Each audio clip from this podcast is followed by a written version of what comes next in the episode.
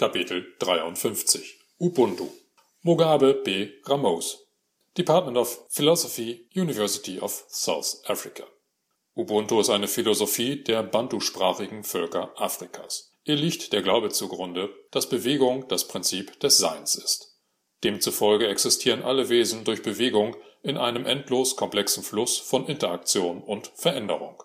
Um menschlich zu sein, muss man der Ubuntu-Philosophie zufolge geben, nehmen und die Güter des Lebens an andere weiterreichen. Diese Weltsicht beinhaltet also eine ethische Position, der zufolge man durch die Fürsorge für sich und andere Menschen erst Mensch ist. Eine Person ist eine Person durch eine andere Person. Mensch ist und wird man durch die Beziehung zu anderen und in Wechselwirkung mit ihnen. Der Begriff der anderen beinhaltet auch die Entitäten, die keine Menschen sind, so dass Fürsorge für und Rücksicht auf die Umwelt hier eingeschlossen sind. Ausgangspunkt für die ethische Position der Ubuntu-Philosophie ist das Prinzip, Leben zu fördern und das Töten zu vermeiden. Ein Sesotho-Sprichwort fasst dieses Prinzip prägnant zusammen. Es bedeutet, wenn man zu wählen hat zwischen der Erhaltung, insbesondere der Erhaltung menschlichen Lebens, und dem Besitz überschüssigen Reichtums, muss man sich für die Erhaltung des Lebens entscheiden. Die Ubuntu-Philosophie ist verankert in dem ethischen Prinzip der Förderung des Lebens durch gegenseitige Rücksichtnahme, durch Fürsorge und durch Teilen mit anderen Menschen, aber auch mit der Umwelt, deren Teil der Mensch ist. Sie betrachtet das Leben als eine Ganzheit. Der Ubuntu-Philosophie zufolge ist eine Gemeinschaft eine Triade aus den lebenden Toten, also den Vorfahren, und denen, die erst noch geboren werden.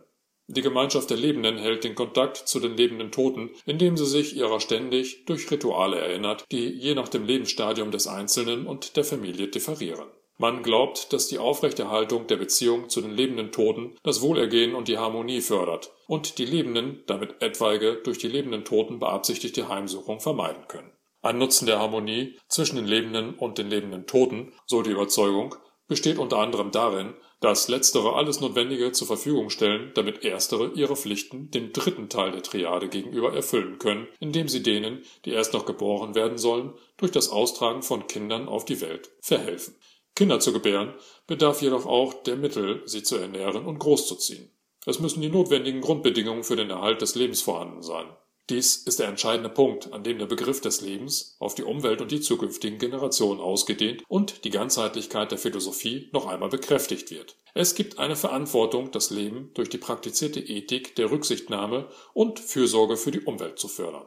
Vom Verständnis des Lebens als Ganzheit in der Ubuntu-Philosophie hergedacht, könnte man auch sagen, dass die Umwelt die vierte Dimension der Gemeinschaft darstellt. Die praktische Umsetzung der Ubuntu-Philosophie, die Fürsorge für die Umwelt, erfolgt bis heute in Form verschiedenster Fruchtbarkeitsrituale durch die Einhaltung von Tabus und durch die Verehrung von Totems. Die Erderwärmung bedroht das Leben in seiner Ganzheit, in einer Art und Weise wie ansonsten nur noch die Gefahr einer nuklearen Katastrophe, über die geschwiegen wird, die aber immer noch real ist.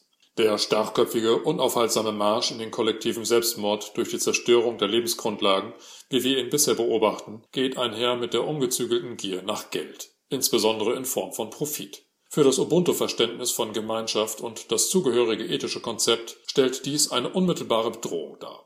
Denn die Gemeinschaft derer, die noch geboren werden sollen, hat dasselbe Recht auf Leben wie die heutige Generation.